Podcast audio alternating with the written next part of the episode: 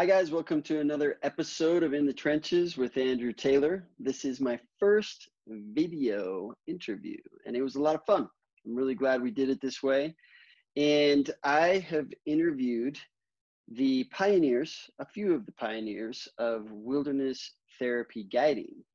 Um, I sat down with a bunch of friends that have been doing this for a very long time. The profession of wilderness therapy in the field is quite young. It's only about 20 years young. Uh, and in that time, in that short amount of time, it's come a long way. And it's really fun to go back and hear some of the stories of the people who were working in the early days. It was effective then and it's effective now. And we continue to evolve and develop and get better every year as a field. And we work together hard on that. And I hope that this video also shows that sense of collaboration from different aspects of our of our profession. So uh, good people, good fun, good stories. Uh, thanks for tuning in, and as always, I hope you enjoy. All right, everybody, welcome to my podcast. Hey, Andrew. Hey. Awkward start, right? That's a, like, this, is, this is the first time in video I've done a podcast interview, and I saved it especially for you folks because this has been something I've been wanting to do for a good year, year and a half now, maybe two years. Ever since I saw the panel of sort of the pioneers of of wilderness guiding. So welcome. I I grew a beard especially for this occasion so I could fit in with Petree and Daley the uh, the quintessential beards and uh, I'm slacking. I'm sorry. I had to shave for another Zoom call this morning. It was yeah, it was painful. well, like support, Jeremy. Support. Uh, yeah, I think the 500 pound gorilla yeah. in the room that you're not acknowledging Jillian's beard. Hey, I'm, yeah. I'm gonna move on from that. I, I was uh, working on it too, but struggle. Right on, guys. Well, listen, uh, it's, I, I'm excited to hear. Uh, why don't we start with like introduce yourselves real quickly, um, who you are, where you live, what you do now, and your first job in wilderness therapy or outdoor behavioral health or something of, of the sort. Uh, why don't we start with Derek, go to Jeremy, Jillian, and then Mike. Yeah, hey, this is uh, Derek Daley, Legacy Outdoor Adventures and Juniper Canyon Recovery um, for women. So that's that's what I'm doing now. But uh, my journey in wilderness started about 20 years ago. Uh, first guiding gig was at uh, Red Cliff Ascent. I was uh, tw- 20 years old and saw an ad in the paper, and uh, you know I'd been working at a job where I, I wore a tie every day and had this vision or more of a nightmare that I was going to be wearing that same tie at the age I am now, just, you know, doing sales. And so I, I craved something different, uh, answered the ad, went out in the desert and, you know, uh, spent eight days out there on a training and sitting around the fires out there in the desert. I had this just overwhelming experience of finding finding a place and finding purpose and finding my people and since that first trip in the desert 20 years ago, I've been finding ways to sit around fires in the desert ever since. And more than that, just found something to be passionate about. And, you know, there's lots of things I get to do that's rewarding in this work, but there's nothing I'm more passionate about than, than field guides. They're still my favorite people to this day. Uh, they're, they're a little bit different characters than some of the ones we found 20 years ago. Maybe we'll talk little bit about that. Mm-hmm. But uh, I, I, love them. I can spot them a mile away. I'd be hanging out in REI. I'd be like, those guys over there. That those are some field guides right there. So, uh, yeah, thanks. Thanks for having me. What was the job with the tie? I gotta, I gotta know. So I was working for a PEO, which is a professional employer organization, and I got this really cool job as a young kid uh, the company grew really fast and so i got to I, I basically got promoted and i got to drive fancy cars and go do customer service as just a young kid uh, and take people donuts and go golfing and and, and uh, there wasn't a lot of skill involved in the job uh, but you know there was no soul in it for me and uh, i found myself just not feeling satisfied and you know discovering this workout in the desert and the challenges. It's just, yeah, it was. Uh, I'm, I'm sure glad I made the shift then. Cool, Jeremy. Hey guys, I'm Jeremy McGeorge. Um, I work and help run a company called the Bertram Group. We're a educational placement and behavioral healthcare services placement company. We're uh, kind of all over New England. Uh, I live in Western Massachusetts, out in the Berkshires, and have an office down in Westport, Connecticut, and and uh, spend most of my time here in kind of bopping around New England when I'm not out traveling to see schools and programs throughout the country. Um, I got into this work uh, in a similar fashion. I think it came at me uh, out of left field. I was living fantasies of being a marine biologist and studying the evolution of social behavior in animals, writing really silly articles about sponges and the little animals that lived inside of them and traveling back and forth to Mexico. It was just like a fabulous way to make a, le- a living as I thought I wanted to be a college professor.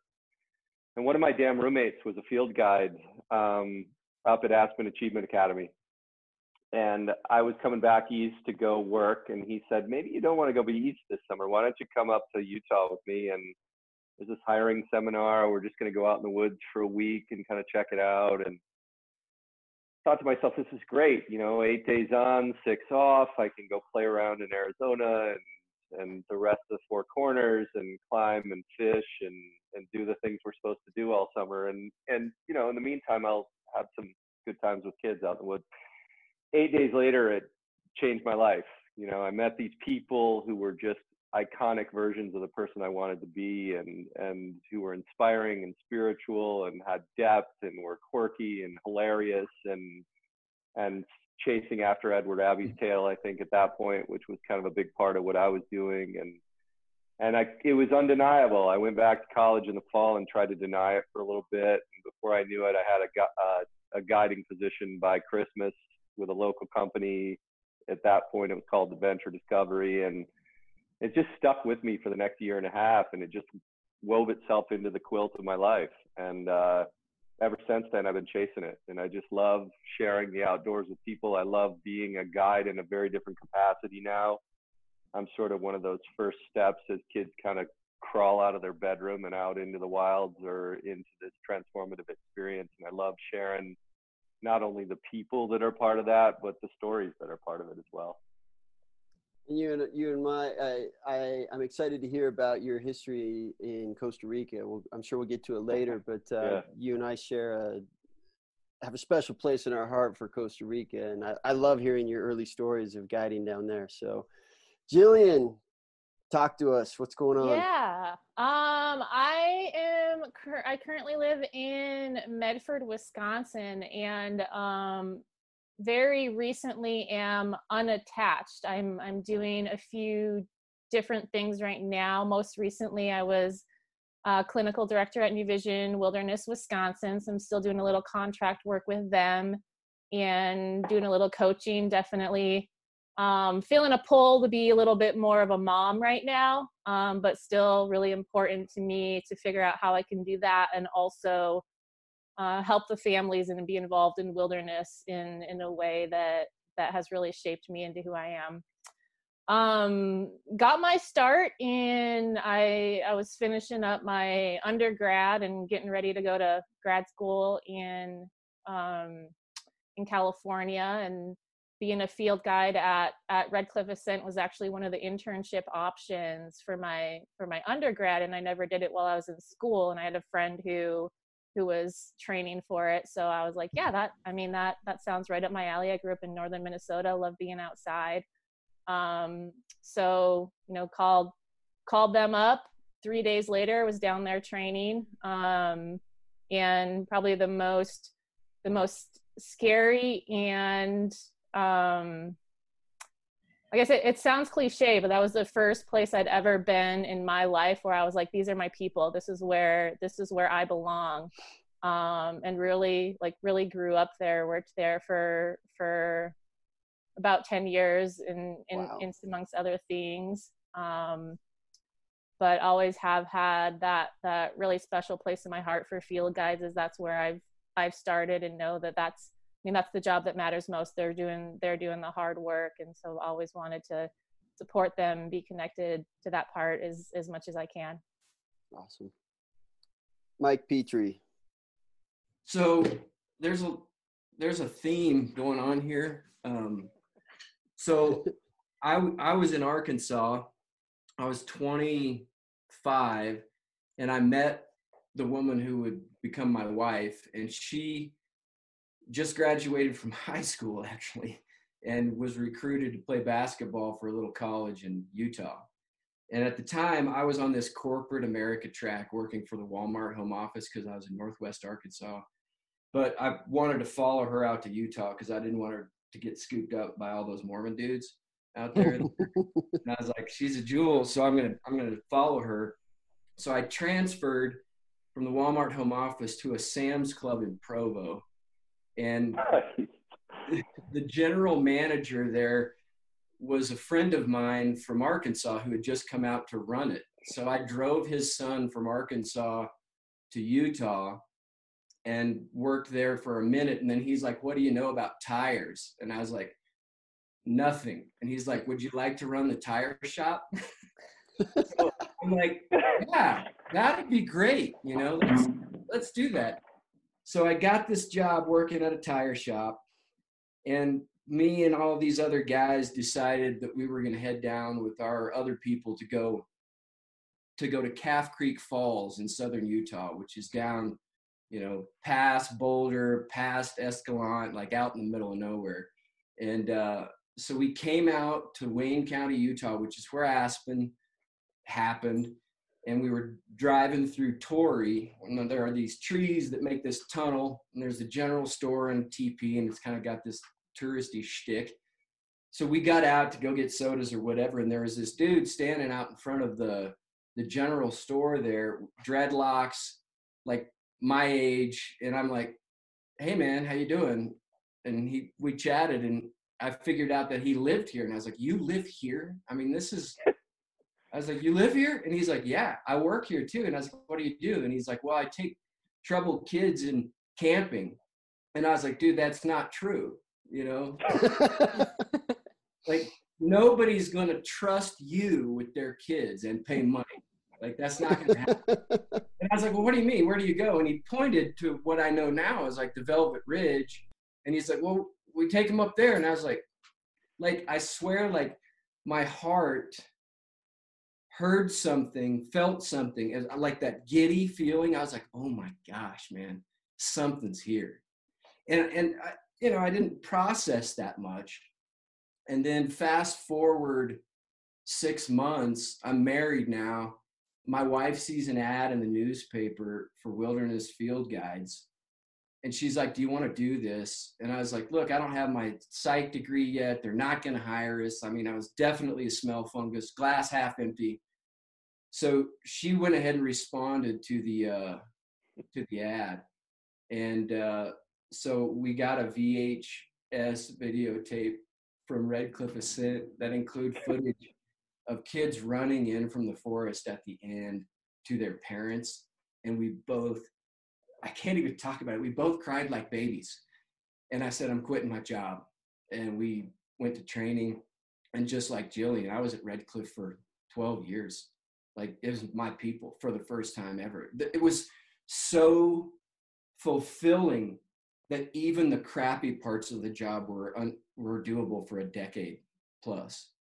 And that I don't know if I'll ever get that again. Anyway, that's my it the, definitely a common theme, right? You you all felt called on some level at a in a in a deep and moving way. And while my my field guiding start wasn't in the therapeutic industry, um, it was through uh, river guiding and then eventually outward bound Costa Rica.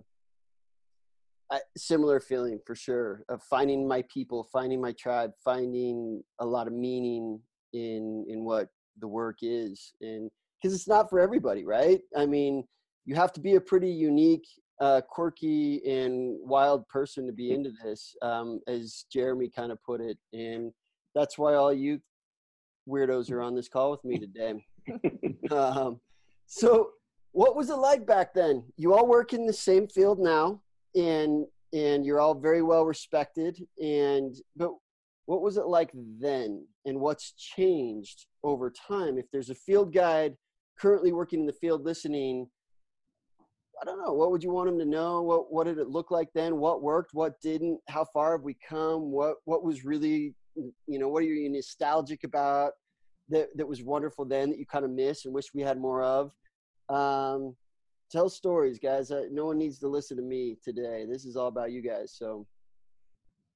I'll go. I'll go. I, I remember. Right. So yeah, when I trained, like looking back at my first two weeks in this field, I've often thought about that and thought like, why did I stay? That was miserable. Um, I remember like my first shift. I I cheated a little bit. I was lucky because I had a friend who worked there, so they taught me how to do a survival pack.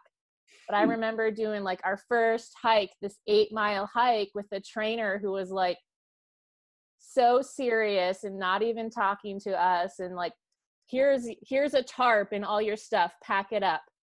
And and packing that up and the luckily i i cheated so i knew how to do it. The girl in front of me her pack was like down at her ankles and we're hiking for eight miles. And like afterward i remember like having blisters not not eating for the entire week because the food i didn't know how to cook it. The food was so disgusting and like the next week not even having a second thought of going back. And like looking back at that i was like what what was i thinking? But like the that sense of, sense of adventure and learning something new and being around people who really thought like me like the at night having the check-ins around the campfire and talking about your day and connecting in that way those are the things that draw you back even though like physically mentally and emotionally it, it was exhausting and cha- the most challenging thing I've ever done. Hey, by the way, Jillian, was was it Marmot that trained you? Oh yeah, oh yeah. Like I couldn't think of any other trainer that would be like aloof and anyway, that I needed to know that. Yeah. well, I'll respond then. So speaking to the question like what what's different now? Um, so my wife and I trained and then the second or third shift in the field, we were the lead instructors. So we had uh, about between 14 and 21 days of experience, and then they're like, "Go do this." That and happened to me too. Thinking, yeah. what would you say, Jerry? yeah, exactly. Third shift. Yeah, just, I remember like being a, a pretty self maybe self-aware person. And i remember standing out there and like the, the the truck left and it's just me and my wife and these kids that i'm still not sure are going to cause me physical harm or not you know? Right. and i'm like i'm like i don't think that these people who are our bosses are responsible people because they're putting me out here. And it's like i'm probably not going to do anything purposefully harmful but i'm I'm basically just a kid myself. But fast forward to now, 20 years later, it's like there is genuine sophistication in preparing guides to do this work, both to, to protect themselves emotionally, to uh, to understand how to navigate the kids without engaging in power struggles, uh, how to how to facilitate the programming safely. And so we were safe, and we didn't have critical incidents but we could have more likely then than now, I think. Mm-hmm. Mm-hmm. Yeah, I was a, a, head instructor. I remember before, right before I turned 21, I'd worked maybe four shifts, and I remember, I remember thinking, uh, "Oh, I got this yeah, like this is this is you're just out here and it's like I'm four shift in thinking I like know how to do this field guiding thing, you know. And and to your point, like in contrast today, like how much work we put in preparing people to to take on the leadership. From field guide perspective, there's a couple of things that I think are definitely different from 20 years ago. One, they get paid a lot more. Yeah. Uh, you know that that they get paid more. And also, like you guys tell me if I'm wrong, but it, it, in my memory, it's when I think back 20 years ago, one of the things that stands out was there was some there was some real diversity in the types of characters that you had show up out in the field and and both in the style and how they were coming in. And nowadays uh, not that we, we don't still have like diverse skill sets but i think field guides have sort of perfected like wilderness style and showing up and and like the van life and what they're doing. It's like man these guys are so styling today and have it perfected. And you know i look at how dialed in and i'm like man i you know we, we didn't quite have it figured out in the same way 20 years ago you know, White had it figured out? Yeah. Yeah yeah. It's i mean I, I, I knew a couple guys living in their cars back then but it was not Yeah. necessarily It wasn't pretty. It, it was like embarrassing. It wasn't like I'm flaunting that I'm driving Yeah. through with my posh dirt bag outfit. no it was it was like it Beverly was like Hillbillies. Yeah, they had a- it they had a hang they had a hanger in the back seat of a honda you know with like I remember like going into a polywalk camp, which was where they brought the new kids to like just sit still for a week and acclimate. And there was this guy with a, like a he looked like a lumberjack. He had like jeans on and like Walmart shoes and a plaid shirt. And and I was like, You're a field guide too? Like we come from completely different worlds, you know? Mhm. I think, especially in that area in southern Utah, there was a real integration with, and and northern Utah too, probably with the Boulder Outdoor School, right? I think that those guys, there were a lot of guys who were really, and girls too, that were really primitive wilderness skills people. That's what got them into this work, right? And they were trained at the Boulder Outdoor Survival School, you know, where they were out living with a, you know, a knife and a bedroll, right, for weeks on end. And I think that to me was kind of inspiring and amazing to see these, you know, individuals because I had done some outdoor stuff when I was in high school and a ton when I was in college, but it was all on my own terms, right? And and there was a lot of creature comfort involved, right, in terms of backpacks and sleeping pads and things like that. And suddenly there was this very reductionistic version of it whereby you were really looking at survival quote unquote in the wild right and and keying in on the nature around you and keying in on the ecosystem as, as it's evolving and you're evolving in it and it was really spiritual and and something that i think these guys really brought to this work in a way that inspired i think the children inspired the staff and and really spoke to us i think in a in, in a spiritual way as we were probably all looking for it in our 20s mm. i had to uh, if i had to guess. You know i think there were some real spiritual elements of sitting under petroglyphs and and mystical experiences that to this day i still can't really make sense of as much as i wish i could. And i don't know if those guys sort of staged it for me right? Like it could have all just been bullshit that they like created to like ha- make me have a spiritual experience or it could have been a real sort of deep unexplainable spiritual experience. And i think if i look at what i've tried to weave into the work and and what i seek out a lot with my kids and families is that connectedness that shift in paradigm and that existential piece. And and i think it spoke to a lot of us and and probably still speaks within the fiber of field guiding today if i had to guess. You know i mean i'm not on my butt in the in the dirt as much, but still struck by that piece when I integrate with it, you know, when I spend the time. And and I think that's what a lot of this age group really seeks, right? Kind of a Yeah. deeper sense of connectedness. It's really profound. I mean, I think I think that you know the basic recipe uh, that what you're speaking to, the basic recipe of what we're doing out there in the woods, in large part, has remained the same. You know, it's Mm. it's a simple idea of taking people. It's really a shortcut. Like, how good do you have to be when you take people uh, who are having dysfunction for whatever reason, and you just s- strip away things, and you go out in the desert and sit around fires? You know, that's why we were able to pull it off at four shifts because that it's just inherently powerful. And I think, you know, one of the things that certainly remain the same, and I hear you speaking to the chair, is that the pride that I see field guides have around the work that they're doing is the same pride and the same excitement and enthusiasm that I had 20 years ago. I think to Mike's point, the sophistication and the training and even the language, you know, like an outdoor behavioral healthcare professional, you know, like that Mhm. That terminology didn't exist 20 years ago. You know? And uh, but but there's that that thread of like you know and even you know to your point i've, I've had so many friends gone on who have gone on now to become therapists and run private practice and i hear them speak with jealousy of like oh man i wish i could have the wilderness to work with these guys because of the amount of change that you see in the the, the clients in in these short sort of periods of time that's hard to replicate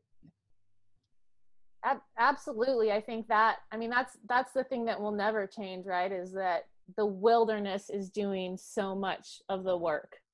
Yeah. Like the the field guides the therapists of course they play a part but it's really like i've always thought of like the wilderness is is my co-therapist and it's it's doing so much of the work and and like like like you guys are talking about thinking back i think you know when when i started it it was more about of like looking at the behaviors but i think there's such a sophistication now on how how field guides are trained and how we look at things where we can really look beyond like just the behavior and what's behind it and have that really intentional training of understanding why are you doing these things. And and i think that's a huge part of it that is is so healing for the students as well it's like most of them for the first time in their lives people aren't putting them down for the behavior but really trying to understand who mm. they are and why they're doing that and they can they can not only feel connected to the woods but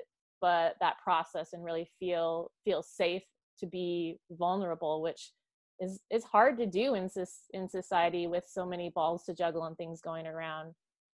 Yeah. I have to i have to like total support on that and i remember when i was in training and we were being taught how to deal with sitters and how to protect ourselves from runners and and Mike, can you just tell somebody what a sitter is and a runner? Yeah, a sitter is? is like it's somebody who just sits and like they're on a hike and they sit and they refuse to do anything, and so it can be really disruptive and sometimes even dangerous when that happens. And so, so in, in our training, you know, uh, our trainer, his name was Danny. He sat down and he kind of just played out being a sitter, and then he was like, "Okay, trainees, how would you handle this?" So, so we we just called on whatever our intuitive response would be without any regard for like our own histories and our own so i didn't know that i was more critical than the next guy meaning like more power struggling like critical parent uh you're like like like oh yeah? Well let me show you you little rebellious punk. I mean that's how i felt a lot inside me. And so uh, it wasn't a part of our training experience to do our own work and understand how our baggage and our traumas will influence the way that we interact with other people who are in those same places. And that i think is a monumental change in the tra- training of guides is that the guides are encouraged to do their own work and not to use the kids as a as a i don't know a, an echo chamber of their own funk mm-hmm. what what did the therapy look like 20 years ago? What was the therapeutic involvement um, as compared to now? I think to Jillian's point, one of the things that stands out is I think that the, there's been a bit, uh, there's a greater understanding, I think, of the change process and how that occurs for the clients through the experience. And so you've seen different programs develop different ways of sort of facilitating that process for their clients and and training the field guides to be a continuation of that process as they're going out there with some real intentionality and developments through the years where it's there's there's more of an emphasis on how are these clients going to take this change with them rather than how do we just get them to perform within this container which is that more behavioral sort of approach right? And so i think there was a particular time when i think the industry got some flack uh, for that more behavioral uh, uh, sort of approach. Now, e- even back back then, taking that approach, I saw amazing things happen, and, and I'm and I, I, can be a real defender of that approach even today. I think it's a balanced approach, you know. Um, but to to the, the, therapy, the therapeutic component, I've definitely seen uh, just the savviness of the guys and being able to carry out and and work within the clients. For example, to bring the clients into the experience a little bit more rather than have it be just facilitated for them. uh, is something that I think I think across the board you see people being able to talk to and communicate. When people call now, I think that they're, they're people are able to communicate like this is how the, the process works for the clients. Uh, we also just bring in uh, there's more diversity in the therapeutic approaches that you're seeing in the programs both in the types of therapists that are showing up and and so you you, you see this broad approach i think nowadays is yeah more special specialized clinicians using the wilderness as a tool to target very specific sets of diagnoses mm-hmm. the, I, if I remember right from a panel from the panel I heard you guys a few years ago, is it true that in the early days therapists were not therapists were not nearly as involved at redcliffe they were pretty involved because okay. it was it was more of a behavioral model and the clinical director was a strategic therapist so he would design really sophisticated quests for clients so i remember one it was we had a super narcissistic kid. So they so they took two staff and and that those two staff put them on quest which is just pulling that one kid out. And so it's just shifts with the two staff and one client. And i remember it was just brilliant because the clinical director was like this is the narcissistic quest. So the guides you're supposed to play a role here. And your role is that you're so narcissistic you can't be bothered by the kid's narcissism. And it worked man because this kid had never been in a place where there were people more selfish than himself. And it really cracked open some awareness for them and then they broke character and were like now you know. And so that's pretty involved and we saw that kind of work often. Okay. Mm-hmm. Mm-hmm. yeah i mean i i started at redcliffe as well so i definitely echo that but i also see like some of the changes that i've noticed and well um personally experienced as well as like i remember when when i started the therapist would mostly talk to like the head instructor the person that that had been there the longest. And so i don't i don't remember having a lot of interaction with the therapist until i got to that point. Um and i think that that at least for me in my experience has changed where i think it's more involved to talk to to to talk to and involve all of the staff. And i I also think um, you know we're seeing more and more that that people who were field guides are now therapists. Um, and and that's my experience and I, and I think that that is such an advantage just understanding and really knowing what what the field guides are doing and that that you know how much you can utilize them because they really are the strongest tool out there and and involving you know the the one the staff and their internships on the first day to the ones that are more experienced and what what's going on throughout the week. I think there's been a significant shift in in technological advance too right in terms of communications. And i think that's shifted the the nature of that relationship as a whole right in terms of who's collecting data in the field and how that data is being transferred from the individuals in the field to themselves in their own finite little unit, but also how that data is then moving out into the outside world and being processed by a team of people that are then bringing back that their expectations from an external standpoint, and that that there's a higher level of coordination by virtue of the communications on a daily basis. And I think you know we'd go five days with a couple radio calls, right? That were just basically like you know three minute check-ins, right? Let us we're just going to tell you everything's okay, right? And and and that's shifted a lot because there's case review going on on a daily basis with almost every single client now, right? And that's that's a significant shift in the way you think about what's going to be achieved from an outcome standpoint,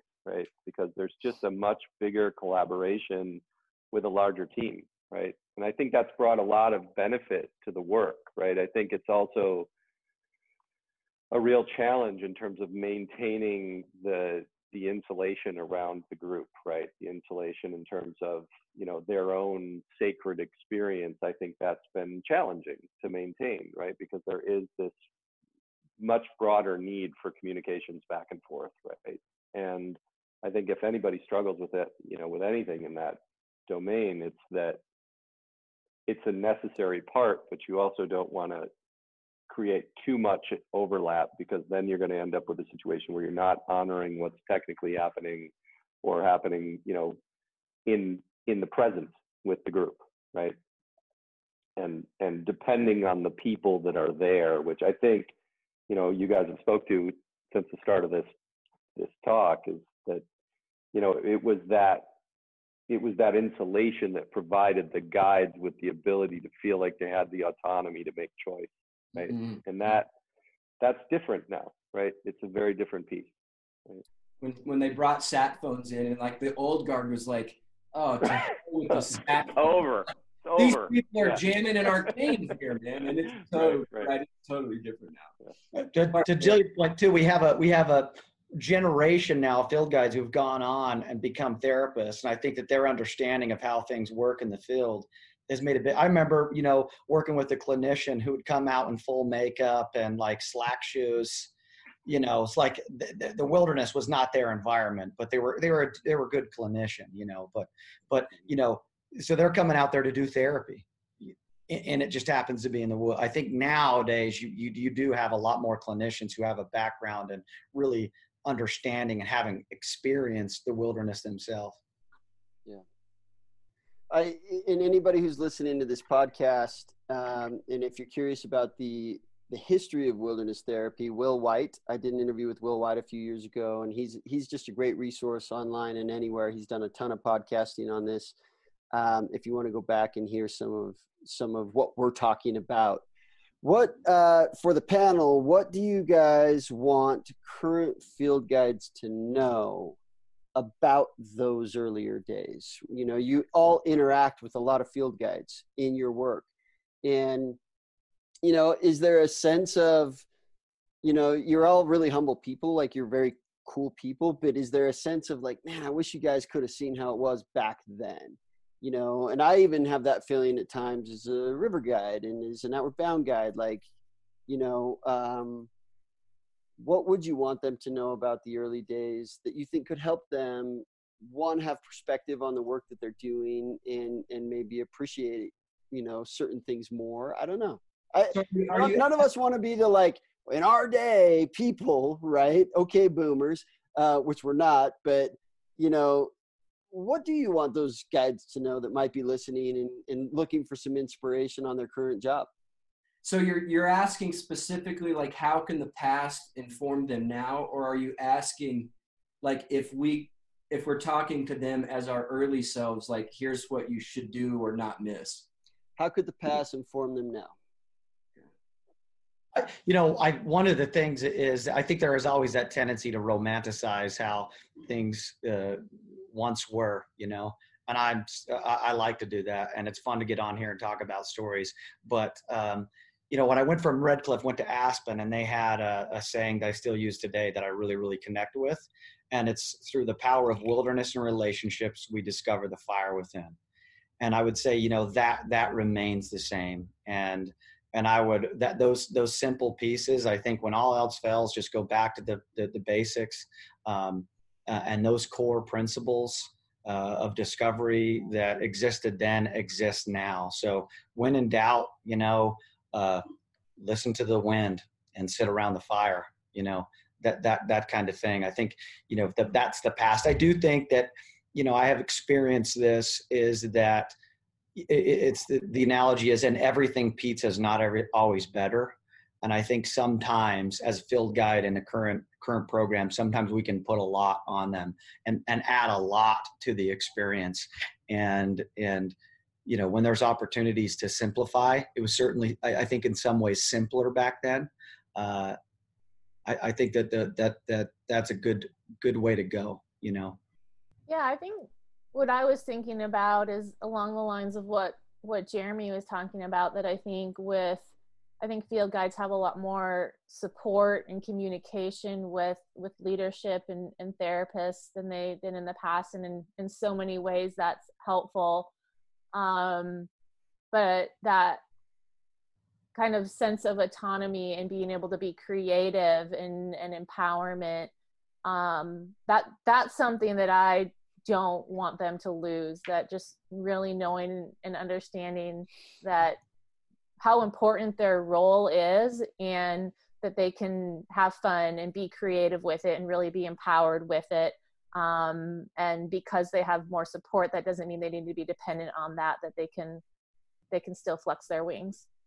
So so true and so important you know it at pure life uh, a few years back we we were like man why aren't the guides taking more initiative to be creative and and whatnot and we sat down with them and asked them and they're like well we're trying to do exactly what you told us to do. And you know it was a real it was a real point of awareness and i think you really hit it on the head jill that it is very structured. There is so much we're trying to give them so many tools but i i think one theme coming from this whole conversation is simplicity and at the very core of what wilderness guiding and therapy is is just being there and being present right? And i think that's what a lot of you guys are saying. So uh, really good point. What were you going to say jer? I can think of the experiences in my head that were really transformative and and the ones that were haunting for the kids that have communicated those experiences to me you know over time and and it just keeps ringing this bell of the concept of just sort of being off the map. You know, I, I think that the inspiration is the in the work at times can come from being outside of the fold of what you were trained, of what you think the right paradigm is, of what the risk measures are, even which is, you know, please read through the lines on that one a little bit. Mm. But the the reality is is that the transformation a lot of times happens when things are slightly outside of the fold, you know, and, and I look in my early days in Utah and there were big maps on the wall, you know, these ginormous, you know, 12 by 12 or 12 by 20 forest maps of the whole domain and very big red lines and squares and, and, and there was the sort of articulated version of where everybody was going to be that week. And then there was the real version and, and the, the real version was all everybody in the guide sort of moving towards those red lines as close as they could get in terms of their groups.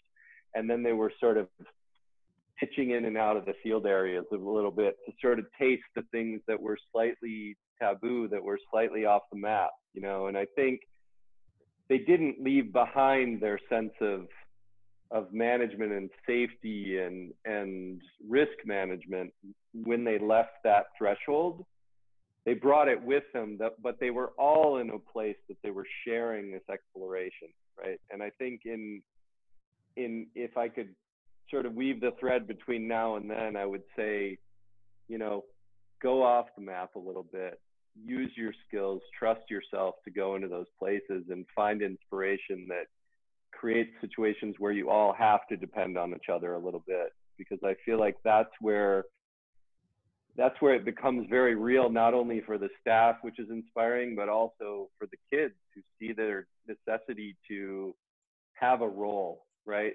To own it, to to have responsibility that's authentic, that's not just staged and scaffolded, you know. And I think that's where, you know, they transition from adolescence into young adulthood in those moments, you know. And I and I think don't forget that that's possible, right? Because it may not be looked upon well sometimes, but it often is the place that the true change happens, right? Yeah. Uh, for me, so we'll probably get to this stuff later, but so I ended up peeling off on a whole different career trajectory because I became so curious about unpacking how it worked. I mean, I really hungered to understand what are the key change components. And I still, I don't, I mean, I have an idea, but I, I haven't been able to fully scratch that itch. But what continues to astonish me is despite the fact that my wife and I were on our third shift and leading it, and maybe because of that fact, I don't know. Um, people changed anyway. You know, like no matter how sophisticated it is, I don't see any evidence that the outcomes are more robust now than they were then. So we are doing it safer, but I don't know if the actual magic is any different. I really don't know if that's true. And so, whatever it is that we were doing, something was right.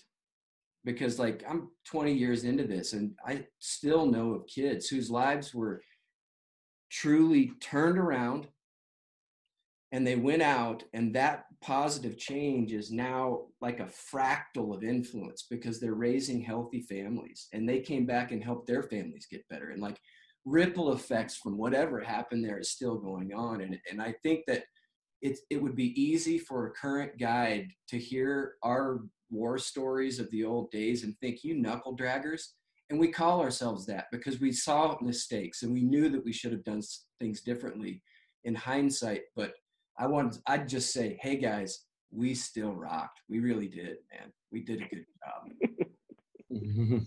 Mike, I, I think it is a good segue into what you're doing right now. I, I'd love you to talk about that um, in terms of how that's contributing to the work that we're all doing and what you're seeing and why so, you're doing it. So I played around in a lot of different positions at Redcliffe, being there 12 years.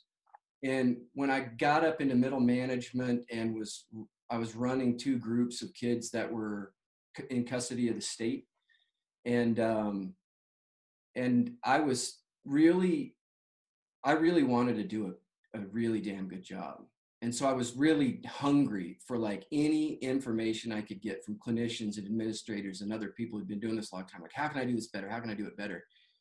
And so then when I had the autonomy to make program programmatic decisions, I got really fearful because I know humans, if left unchecked, like go down the path of least resistance. We serve our own convenience a lot.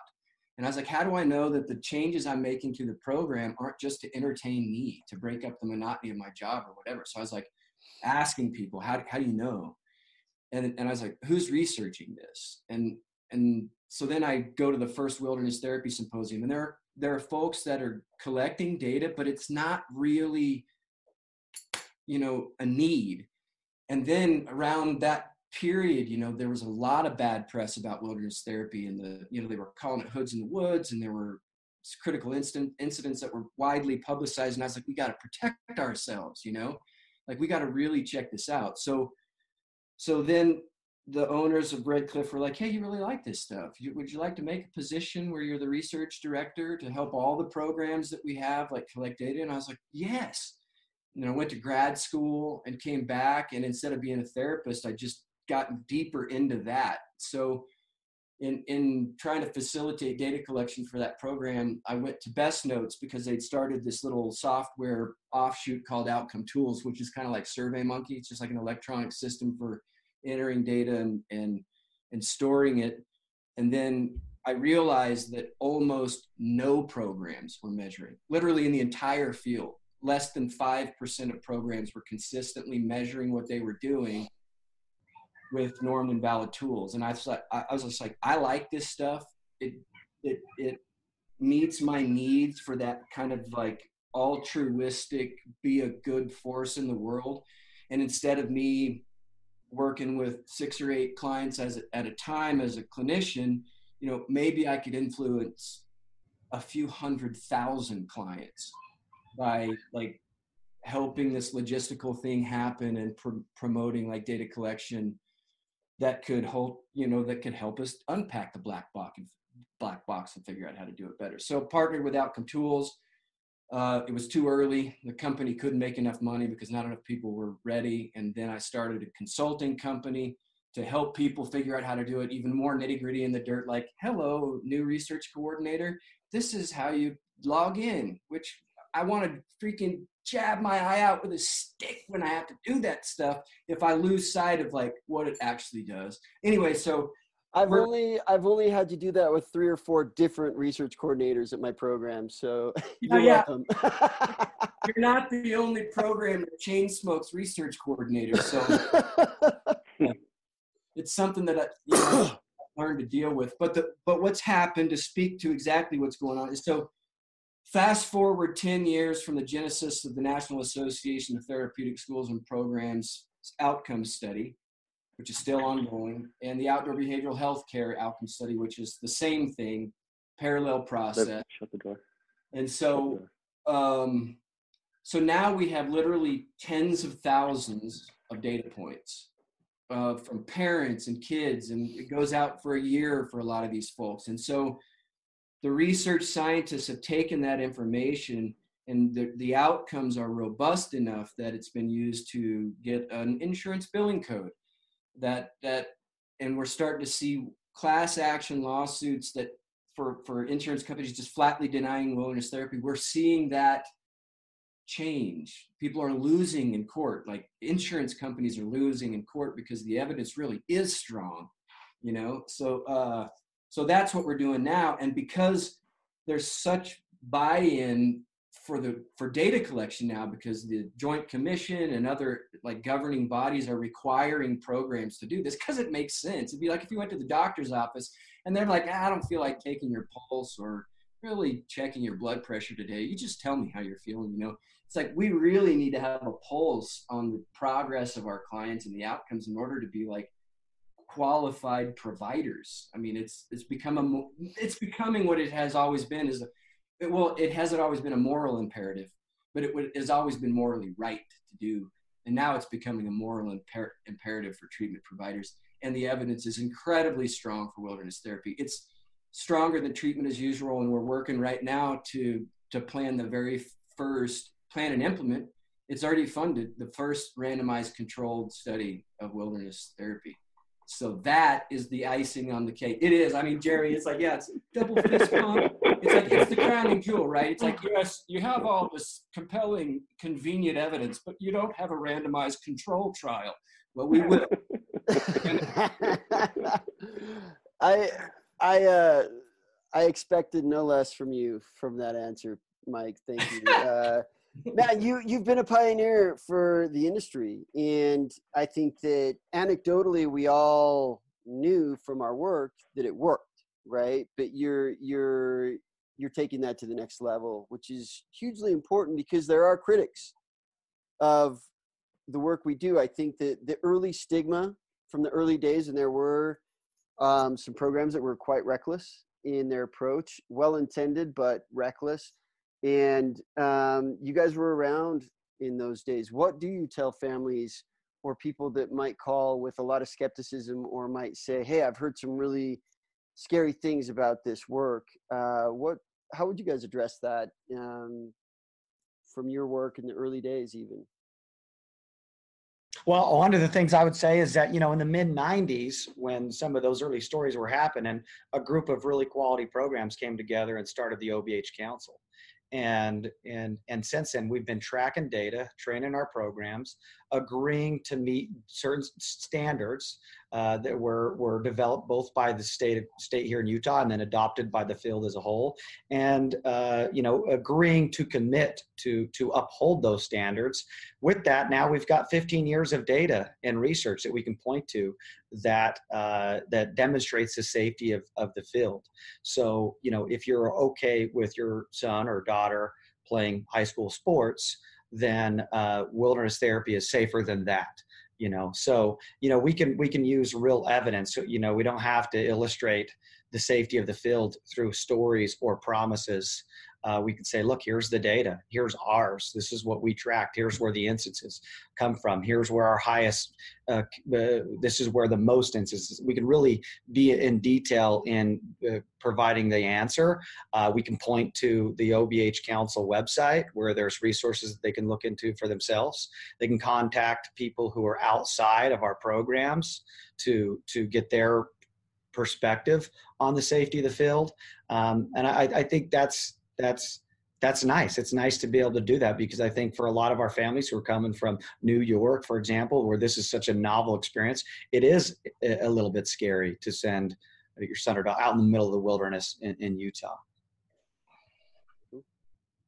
I, I think while like that is important and that appeals to a lot of people and having that that research and that evidence um I, I like I know it's helped. Um, I'm very happy that people like Mike do that because that's not my interest or strong point.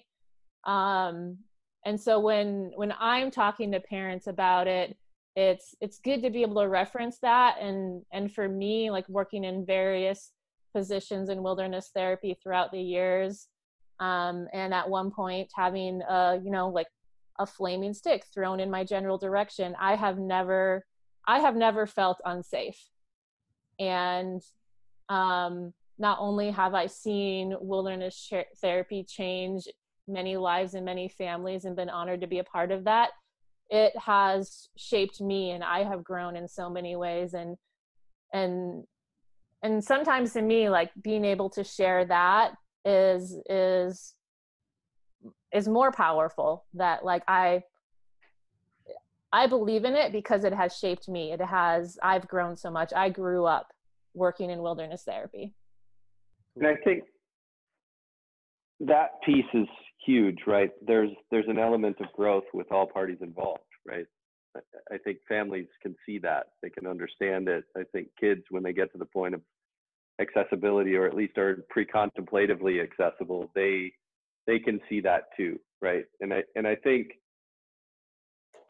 as i've said a thousand times you know that the solution in any of these problems is good people right it, it's connectedness right and and i think to answer that question of resistance of fear of you know nervousness and anxiety it it's covered and and often solved by connecting people in deeper ways, right? And and I think that as we look at not only the data and what's happening, we look at the bridge between you know an apartment in Manhattan and a, a you know a piece of field in southern Colorado, right? It's a big gap, right? And how do you cross that bridge? You cross that bridge with connectedness and trust with the people, right? And I, and I think to try and justify any experience when you're working in behavioral healthcare is it's an, an absurd proposition. It's it's laden with risk, right? We work with one of the most risky populations, short of 24 to 37 year old men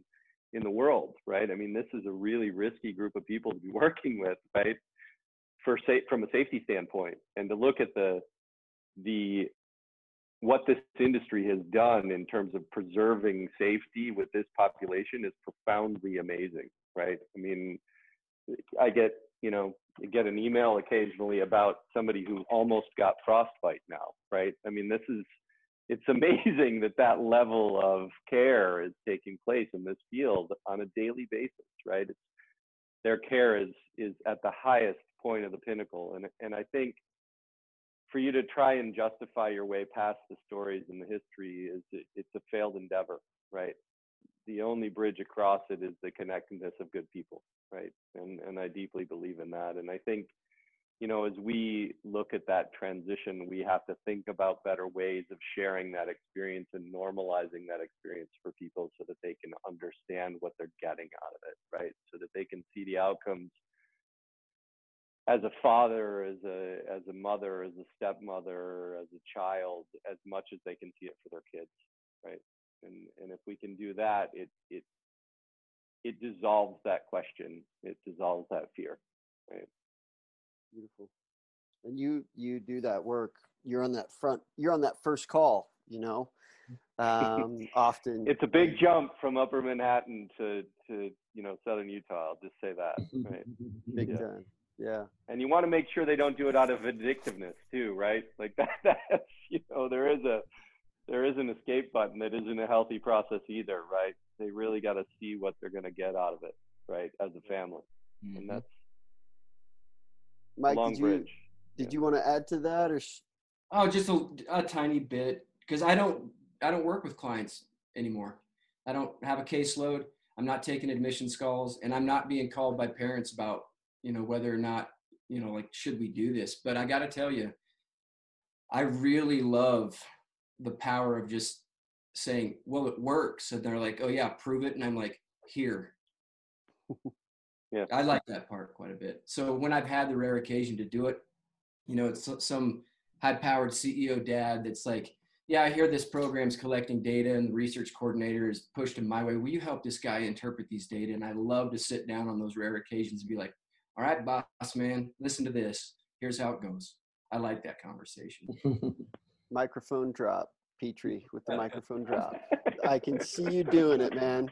with Yeah. with style, man, with style for sure. All right, last question, and uh, last question is, you know, a lot like you all described in the beginning of getting into this, feeling like you found your people, found your tribe, found your calling. Um, a lot of people, a lot of young field guides will do it for a, for a season, and then those of us do it for a lifetime. And my question is, is when did you know you were a lifer?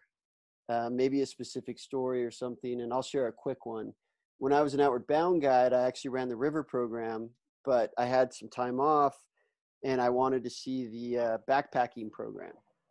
And uh, so I, I joined an adult outward bound course, and this this man came on it that we're really good friends to this day. He was so hilarious. He had this really dry, self-deprecating sense of humor, and he was so depressed and it was obvious and he wasn't necessarily open about that we weren't a therapeutic program but you know very quickly we all kind of figured it out and about a week into that backpacking course i did a waterfall rappel uh, facilitated a waterfall rappel and he was quite nervous and um, super capable and i was running the belay at the bottom of that waterfall rappel and he came down and I was there to greet him, and water's just, you know, rushing. You know, it's just a really uh, profound moment. And I remember he kind of got to the bottom, and he was he did it successfully, and he looked up with these just beautiful blue eyes, and his face was just glowing, and it was just like, yeah! And I was like, man, I this is my life, like this is my life's work.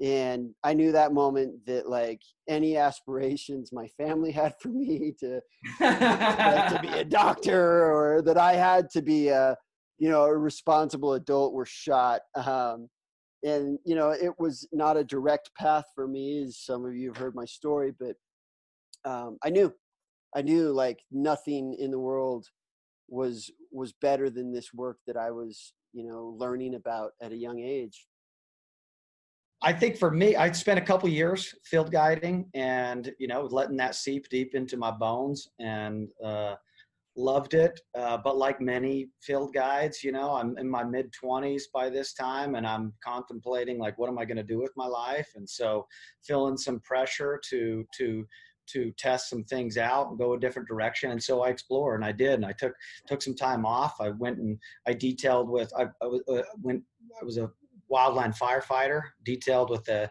helicopter crew in Provo.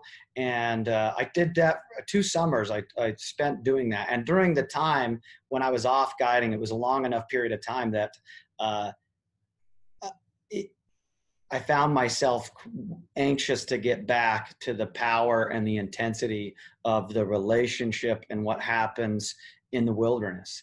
And so it was, you know, the, really those two summers that I just, you know, stepped away and did something else with the thought that like hey i may explore a different career path here uh, and just anxiously wanting to get back to the work at the end of those experiences i knew it's like okay i don't think that i can escape this work and so after those two summers i was sort of all in this is what i'm going to do um, and just have been wearing the chacos ever since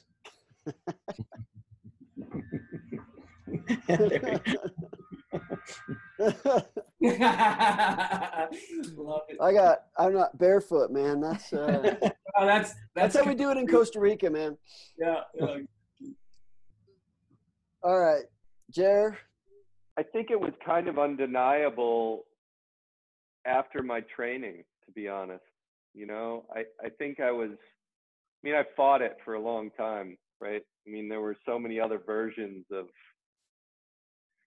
I mean, I grew up in a very blessed life on a lake in Michigan and had lots of wonderful people surrounding me that lived their lives very differently and, and, you know, had a thousand different career paths that led them to houses and boats and things like that. And I just, there was a, there was a simplicity that spoke to me after I stripped it all away that was just undeniable. And I'd been sort of reading it and thinking it and living it in very minute ways before. And when it was thrust upon me almost unexpectedly, it became undeniable. I couldn't avoid it. And I remember like I can even I was just thinking about when the solidification happened, and it was almost like in my life, it often happens in moments of solitude. One, I think, was probably a solo I took around that same time, and another one was just really driving through the desert out of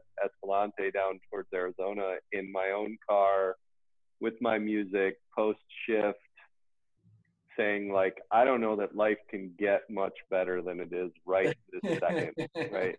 And and I think that piece really was a search that wove itself into everything I did professionally from that point on and still does, right? I mean, when I go to visit Andrew or I see any of you guys in your work, it it's those moments I'm looking for every day, right? And and hopefully trying to share with my kids and my family and and the families that I work with, right? And and I don't know that it was definitely part of being the change and the catalyst for that, right? That turns me on every day, gets me out of bed, right? Um, but I think there's also a piece about lifestyle that it just speaks to us, right? And I see it in many people around the world, and they do it in lots of different ways. And this one, I just can't can't do anything but you know keep thinking i can and it just keeps coming back and ringing you know it's like in the back of my head all the time Good. yeah i feel the longing to go run a tire shop it just pulls me I know, I know. I'll tell you, a taco truck in Mexico wouldn't be bad on a yeah, yeah. break, but I just it, it just isn't going to happen. You know? Yeah. I the thing I love about listening to you, Jeremy, is sometimes I feel like I'm like listening to Shakespeare when you talk about you. Like he's just so poetic in. It make me blush now, Mike. No, no, no, no, no lie. I give you my solid word that I had planned while you were speaking, Jeremy, to call you after this on the phone, not a text, and say, dude, it is rare that I am listening to someone articulate not just about wilderness therapy, but about the internal process in such a succinct and clear way that I it's notable enough that I'm like, I should let him know that he does that really well and I appreciate it. So instead Thanks, of calling you, I'll Thanks. just document that mother right. Words are good, man. Words are good. Yeah. yeah, yeah. Jillian from insanity. Yeah. yeah, I I mean I I'm I'm feeling a lot of what everybody is saying. I think, like I mentioned before, when I started in wilderness, that was the first time I ever really felt like like this. These are my people. This is where I belong. And I think, for me, in some ways, it feels um, somewhat selfish. I think like I I I crave um, challenge in my life and and growth and I feel like wilderness has always been that place where it's this certain level of safety and comfortability, but always feeling feeling challenged and being able to grow as well. And um, actually, when I was thinking about doing this, I thought back to this this memory I had with with you, Mike. I don't know if you remember this, but um, at one point you had told me that I think you were, we were doing a like my yearly review or something like that, and you told me that you admire how I'm not afraid to face my demons, mm. and um, that has always really stuck with me because I don't know that I fully saw that or acknowledged that in myself. But I think, you know, my mom definitely needs some credit, but I think in a lot of ways, working in wilderness therapy has actually taught me how to do that. And um, and to to crave that. And and I think that that's something that definitely brings me back where it's like the the people people that you find that that you can feel immediately connected to like nowhere else and that constant challenge and, and sense of growth. It was frustrating to me how you could seem so calm in facing your demons because i was not